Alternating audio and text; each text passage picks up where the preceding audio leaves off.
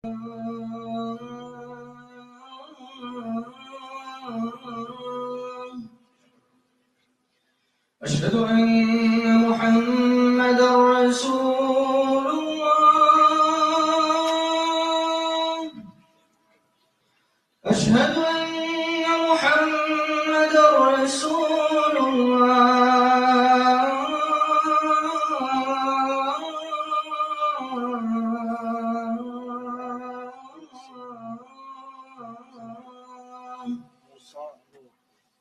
حي على الصلاة.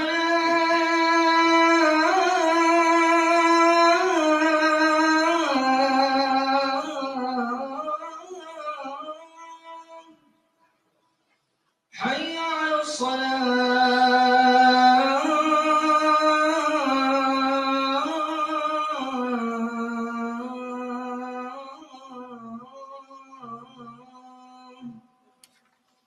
حي على الفلاح.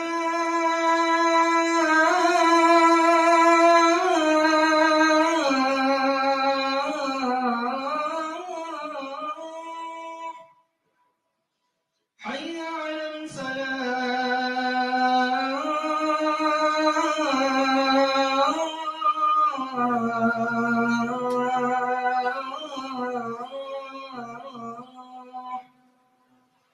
الله أكبر الله أكبر لا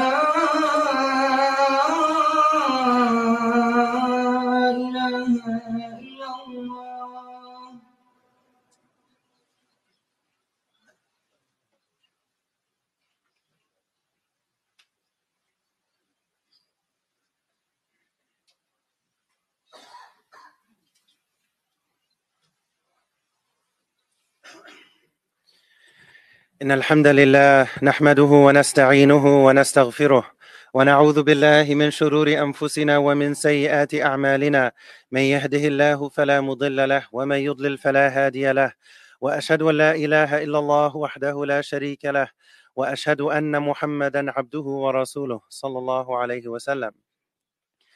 يا أيها الذين آمنوا اتقوا الله حق تقاته ولا تموتن إلا وأنتم مسلمون. يا أيها الذين آمنوا اتقوا الله وقولوا قولا سديدا يصلح لكم أعمالكم ويغفر لكم ذنوبكم ومن يطع الله ورسوله فقد فاز فوزا عظيما. أما بعد. As we know, the blessed month of Ramadan is a matter of a few weeks away.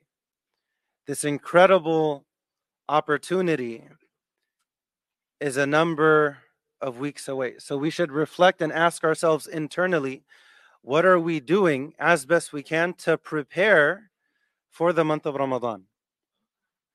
Allah mentions in Surah Al-Mulk, قُلْ هُوَ الَّذِي أَنْشَأَكُمْ وَجَعَلَ لَكُمُ السَّمْعَ وَالْأَبْصَارَ وَالْأَفْئِدَةَ قَلِيلًا مَا تَشْكُرُونَ.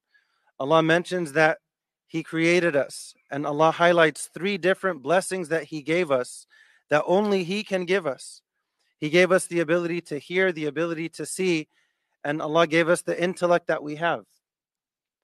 Allah gave us the ears that we have, the eyes that we have, and the heart and mind that we have.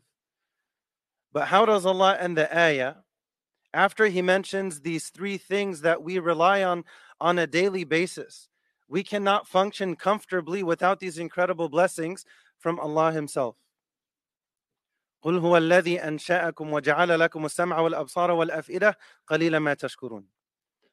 Allah mentions that very few people are grateful, very few people express gratitude in connection with these blessings, not to mention the other ones. Because if we can't express blessings for the faculties Allah has given us, if we can't express gratitude as it relates to our hearing, our vision, our intellect, if Allah Himself is highlighting these three things, aside from everything else that He's given us, then are we truly expressing gratitude to Him?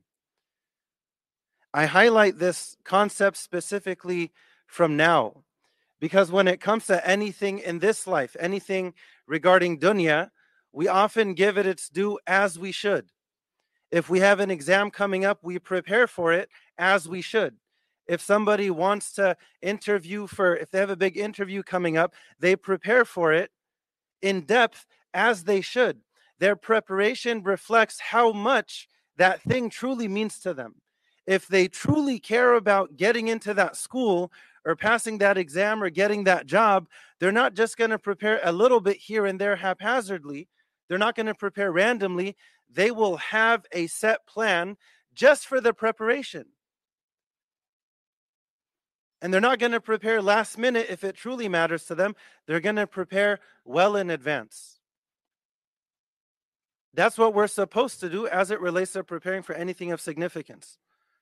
So if we're already doing that regarding a variety of things regarding this life, regarding dunya, which is what we're supposed to do anyways, وَلَا تَنْسَ نَصِيبَكَ مِنَ الدُّنْيَا, we have to do our part. But what about the hereafter? What about the akhirah? Sometimes we get it twisted. Sometimes we treat the finite like it's infinite and the infinite like it's finite. When it comes to something that, yes, it may very well significantly improve the situation for us and by extension our family members, those close to us, by preparing for that exam, trying to get into that school, get that job, etc. If we're willing to put in the time and effort because we're not just thinking about ourselves, but also those closest to us, as we should. Allah mentions that same concept in connection with the akhirah, in connection with the hereafter. Allah mentions people, not only themselves ending up in Jannah, but also their parents, also their offspring, the righteous from among them. So it becomes a family affair in all the best ways. So if we're willing to prepare, as we should, for something so much regarding the finite dunya, then how about the infinite akhirah? And Ramadan is a litmus test on an annual basis for you and I to take a step back and objectively and honestly think and reflect, how is my relationship with Allah? The easy response to that is to say, my relationship is good, I have nothing to worry about. If that's their knee-jerk reaction, and they don't even take a moment to truly think about it, that in and of itself is a red flag. That in and of itself is a warning sign. When it comes to our relationship with Allah, we're supposed to have a balance between a sense of hope as well as a sense of fear, both in healthy ways. Too much hope is unhealthy. Too much fear is unhealthy. The right amount of hope is going to inspire positive action, and the right amount of fear, a healthy fear, a type of respect and awe for the power and might of Allah Azza wa Jal, is also supposed to inspire positive action. But what's the example that a great scholar from our history, Ibn al-Qayyim, may Allah have mercy on him, he gave this incredible example. The heart of the believer is like a bird. The two wings are hope and fear. The two wings are hope and fear. They have to be balanced. If you have too much of one without an equal amount of the other, you can't fly, you can't function properly. Nobody here would board an aircraft, nobody here would board an airplane if one wing was clearly far longer than the other, or if it had only one wing in the first place. There has to be balance. But the head of that bird is love for Allah Azza wa Jal. That's supposed to be the ultimate motivator. That's supposed to be the ultimate inspiration. In connection with the blessed month of Ramadan, what does Allah mention at the end of the one ayah in the entire Quran that mentions Ramadan by name? شهر رمضان الذي أنزل فيه القرآن. This is the ayah that I'm referring to. At the end of this ayah, Allah mentions three purposes of Ramadan. The first one, وَلِتُكْمِلُوا الْعِدَّةِ, to complete the number of days. وَلِتُكَبِّرُوا اللَّهَ عَلَى مَا هَدَاكُمْ, and to exalt Allah because of that which He guided us to. And what's the third one? What's the capstone to this one ayah out of 6,000 plus verses in the Quran? This one ayah that mentions Ramadan by name, what's the capstone to it? وَلَعَلَّكُمْ تَشْكُرُونَ, and so you may be grateful. Unfortunately, the reality is, a lot of the time, even though Ramadan is supposed to be a month of gratitude, a lot of the time as Muslims, we end up complaining more than anyone else in the month of Ramadan. We go to this masjid, we go to that masjid. Oh, the temperature isn't exactly how I want it to be. The carpet is not exactly how I want it to be. We end up complaining about this, that, and the other as if Allah didn't explicitly, clearly say, this is supposed to be a month of gratitude. That gratitude, the seeds for that gratitude, they have to be planted from now. We don't just show up to Ramadan and then try to make this really sharp U-turn, make this hairpin turn, and then hope and pray everything is going to be okay. We have to have a plan. We all know the cliche saying, failing to plan is planning to fail. What is our plan from now for the month of Ramadan? Our scholars have given this incredible analogy regarding preparation for the month of Ramadan. They said that the month of Rajab is when the believer plants the seeds. The month of Sha'ban is when they focus on watering them. And then in the month of Ramadan, that's when they reap the harvest. There has to be a preparation in advance beforehand. Simply knowing that Ramadan is coming up, knowing that is not enough. We're supposed to be, as Muslims, as people, we're supposed to be positively transformed by the knowledge that we have. So if we know that Ramadan is coming up, okay, what is my action plan? How can I prepare appropriately for it from now in general and specifically in connection with the blessings Allah has given me? How am I preparing my ears for Ramadan? How am I preparing my eyes for Ramadan? How am I preparing my heart for Ramadan? It's no coincidence that in different places in the Quran, Allah mentions thinking, reflecting in connection with the heart. This is very interesting, especially living in the West. Oftentimes the brain and the heart are two separate entities. But in more Eastern cultures and philosophies and understandings to life, there's a far deeper connection. Allah mentions in the Quran, أَمْ لَهُمْ قُلُوبٌ لَا يَعْقِلُونَ بِهَا. In this ayah, Allah mentions regarding some people, may Allah protect us from being them and from being like them. Allah mentions, didn't they have ears? Did they not use them to listen? Did they not have eyes to see with? Did they not have hearts to think with? Did they not have hearts to reflect with? Simply knowing that Ramadan is this incredible opportunity is not enough. The information is not sufficient in and of itself if that knowledge, if that information is not put into practice, if it's not turned into action. No one is saying that we need to make 10,000 changes from now. No, but if we can take baby steps consciously and mindfully as it relates to preparing for the month of Ramadan, as it relates to preparing our hearts, our eyes, our ears for the month of Ramadan, that's what we're supposed to do. Let's take an objective step back and think and reflect, how is my relationship with the Quran? Not in a negative, self-loathing way. I know it's difficult, let's leave that to the side. In a healthy manner, how am I doing in terms of my relationship with the book of Allah, with the Quran? And if someone thinks that my relationship is good, it's solid because I read X amount, and that's the only part of their answer, that's not sufficient. It's not just about the reading, it's not just about the listening or the memorization or review. There's good within that, yes, but that's a bridge. What we're supposed to do is become better people as a result of that reading, that listening, that memorization, that review. Am I becoming more generous because of my relationship with the Quran? What is the primary way that our beloved Prophet himself, and he was already described by his friends, his companions, those around him, as the most generous of people. Even then, he had a special Ramadan level that he would elevate to, a special gear that he would shift into, sallallahu alayhi wa sallam, as a result of spending more time with Jibreel alayhi salam, as a result of spending even more time with the Quran, with his teacher, Jibreel alayhi salam. As a result, what's the primary thing that happened? He became even more generous. What does Allah say in Surah Yasin, a surah that many, if not all of us, are familiar with in some capacity? وَإِذَا قِيلَ لَهُمْ أَنْفِقُوا مِمَّا رَزَقَكُمُ اللَّهُ قَالَ الَّذِينَ كَفَرُوا لِلَّذِينَ آمَنُوا أَنُطْعِمُ مَنْ لَوْ يَشَاءُ اللَّهُ أَطْعَمَهُ إِنْ أَنْتُمْ إِلَّا فِي ضَلَالٍ مُبِينٍ. Allah mentions that there are some people, may Allah protect us from being like them, when it's said to them, give, spend something from what Allah has given you. What's interesting is when Allah mentions charity, zakat, throughout the Quran, Allah mentions it in principle. Allah mentions it as a concept. Yes, we understand because the Quran and Sunnah are permanently woven together. You cannot have one without the other.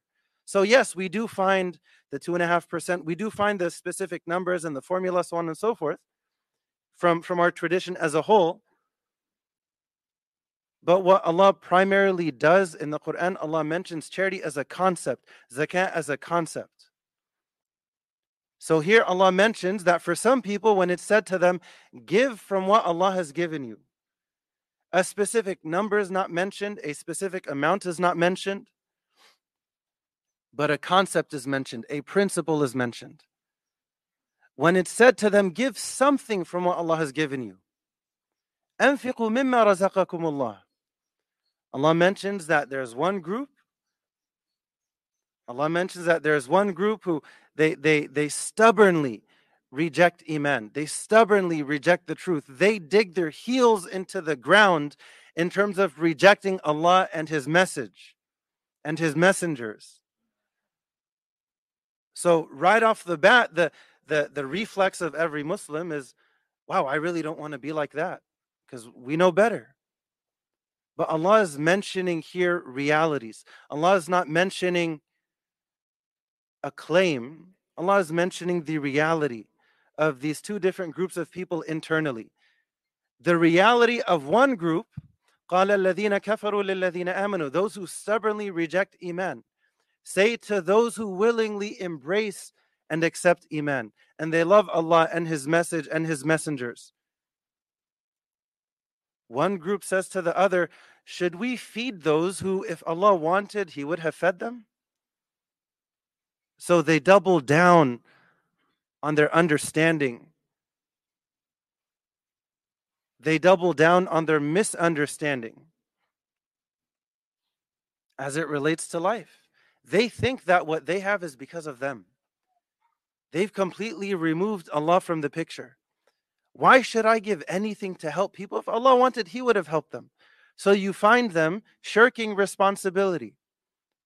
Don't come to me. Don't ask me for any help with anything. If Allah wanted to, He would do that.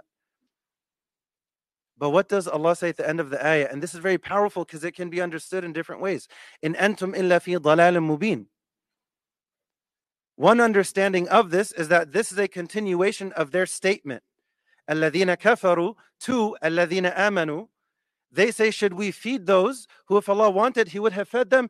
You guys are completely lost. That's one understanding. So the end quote is at the end of the ayah. Another understanding is they say what they say. أَنُطْعِمُ مَنْ لَوْ يَشَاءُ اللَّهُ أَطْعَمَ. End quote. They say, should we feed those who, if Allah wanted, He would have fed them? End quote. And then Allah is saying regarding these people, in antum illa fi dalalin mubin. You guys have completely lost the plot. You guys are so far off in your understanding. This ayah is just a small example. How is my heart affected by this ayah? There's the information, there's the knowledge. When was the last time I was going through this surah or the Quran, and I came across an ayah, either this one or one like it, calling to any positive action item? I'm just highlighting sadaqah, charity, giving, because that's the primary way that the Sahaba themselves described the Prophet ﷺ in connection with Ramadan, deepening his relationship even more so with the Quran. He became more generous.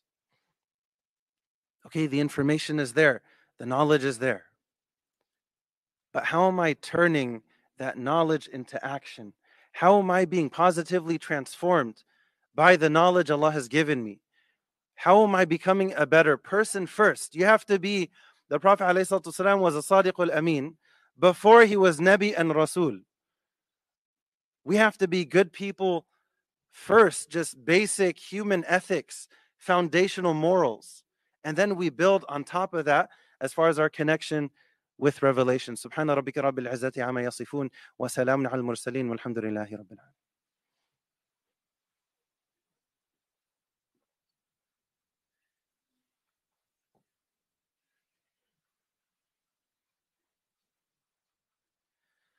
الحمد لله رب العالمين والصلاة والسلام على رسول الله وعلى آله وصحبه أجمعين إن الله وملائكته يصلون على النبي يا أيها الذين آمنوا صلوا عليه وسلموا تسليما صلى الله على محمد صلى الله عليه وسلم. The action item that I want to conclude with for myself and for everybody here, from now, let's take a step back and reflect and think. How am I using my ears to bring me closer to Allah? How am I using my ears in connection with the Quran? How am I using my eyes to bring me closer to Allah? How am I using my eyes to connect with the Quran? How am I using my heart, my intellect, the intelligence that God has given me to come closer to Allah and to come closer to the Quran? Everyone has their own journey. Everyone has their own space, their own place as it relates to that path of coming closer to Allah. We're not all exactly the same, nor are we supposed to be exactly the same. What makes a canvas beautiful, what makes art beautiful, is the diversity in color and the different strokes, and that's what makes it beautiful. We're not all supposed to be uniform and exactly the same in every way. No, God made us different intentionally. So how can we use the gifts that Allah has given us uniquely to bring us closer to Him? Allah highlights these three things, but it doesn't stop there. It starts there. How am I using my health, my time, my wealth, etc., my education, my job, my skills, whatever it may be, to bring me closer to Allah, little by little by little, in practical, realistic ways? That's the goal. So I want to encourage all of us here from now. We can't wait until the first day, the first night of Ramadan, and then say, okay, let's make all these changes. No, we need to take steps from now. We ask Allah to help us to take steps from now. We ask Allah to help us to use the blessings He's given us in ways to bring us closer to Him, not in ways that drag us further and further away from Him. We ask Allah for that perfect balance between hope and fear, as we're taught by Prophet Ibrahim alayhi salam in the Quran, when he asks Allah, رَبَّنَا تَقَبَّلْ مِنَّا إِنَّكَ أَنْتَ السَّمِيعُ الْعَلِيمُ وَتُبْ عَلَيْنَا إِنَّكَ أَنْتَ التَّوَّابُ الرَّحِيمُ. We ask Allah to give us that paradigm. We ask Allah to accept any good that we've done for His sake, and we ask Allah to overlook any and all of our shortcomings and mistakes that we've made. We ask Allah to forgive us. We ask Allah to increase us in love for Him, for His message, for His messenger, for His messengers as a whole. We ask Allah to help us to deepen our relationship and connection with the Quran. We ask Allah for guidance. We ask Allah for forgiveness. We ask Allah to protect our youth always. We ask Allah to keep them on the straight path and to help us to do what we can to help keep them on the straight path. It takes a village. May Allah help us to do our part as best we can. Amin ya Rabbil Alameen. Anyone here struggling with any challenge, we ask Allah to turn that hardship into ease. Anyone going through any difficulty, we ask Allah to make that difficulty easy for them. Rabbi Yasir wa la tu'asir wa tammim bil khair. Amin ya Rabbil Alameen. Rabbana atina fid dunya hasana wa fil akhirati hasana wa qina adhab an-nar. Rabbana la tu'akhidhna in nasina aw akhtana. Rabbana wa la tahmil alayna isran kama hamaltahu ala alladhina min qablina. Rabbana wa la وحملنا ما لا طاقة لنا به واعف عنا واغفر لنا وارحمنا أنت مولانا فانصرنا على القوم الكافرين وأقم الصلاة.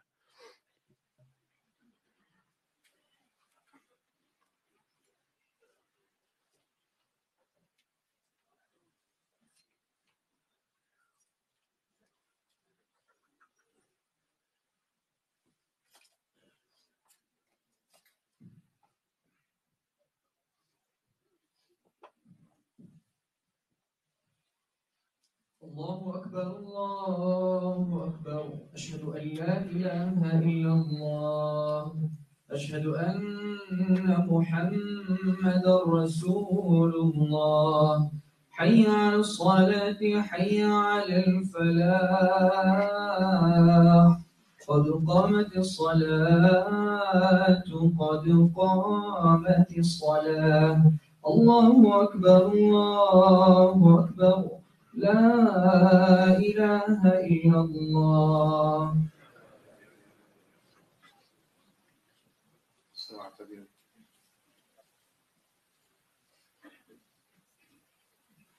الله أكبر.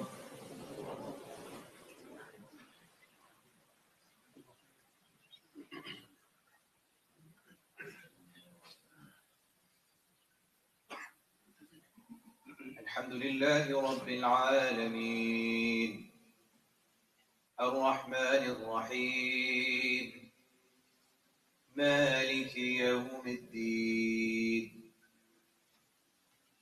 إياك نعبد وإياك نستعين اهدنا الصراط المستقيم صراط الذين أنعمت عليهم غير المغضوب عليهم ولا الضالين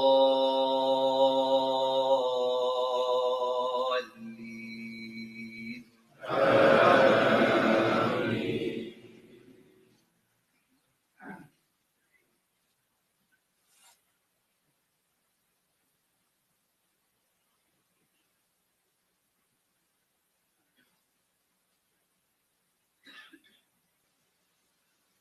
لقد جاءكم رسول من أنفسكم عزيز عليه ما عنتم حريص عليكم بالمؤمنين رؤوف رحيم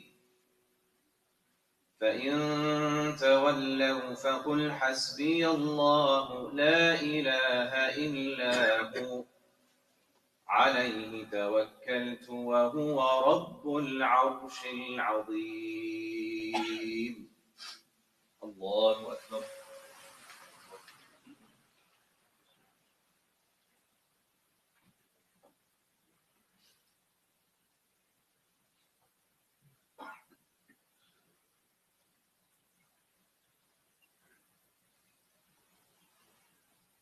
سمع الله لمن حمده.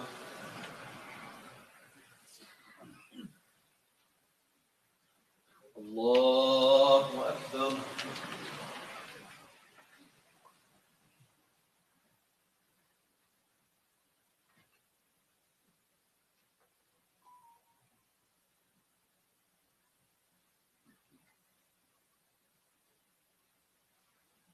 الله أكبر.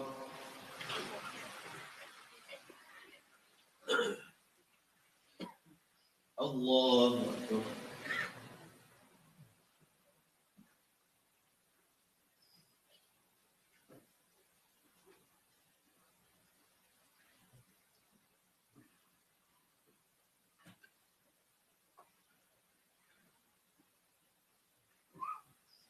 الله أكبر.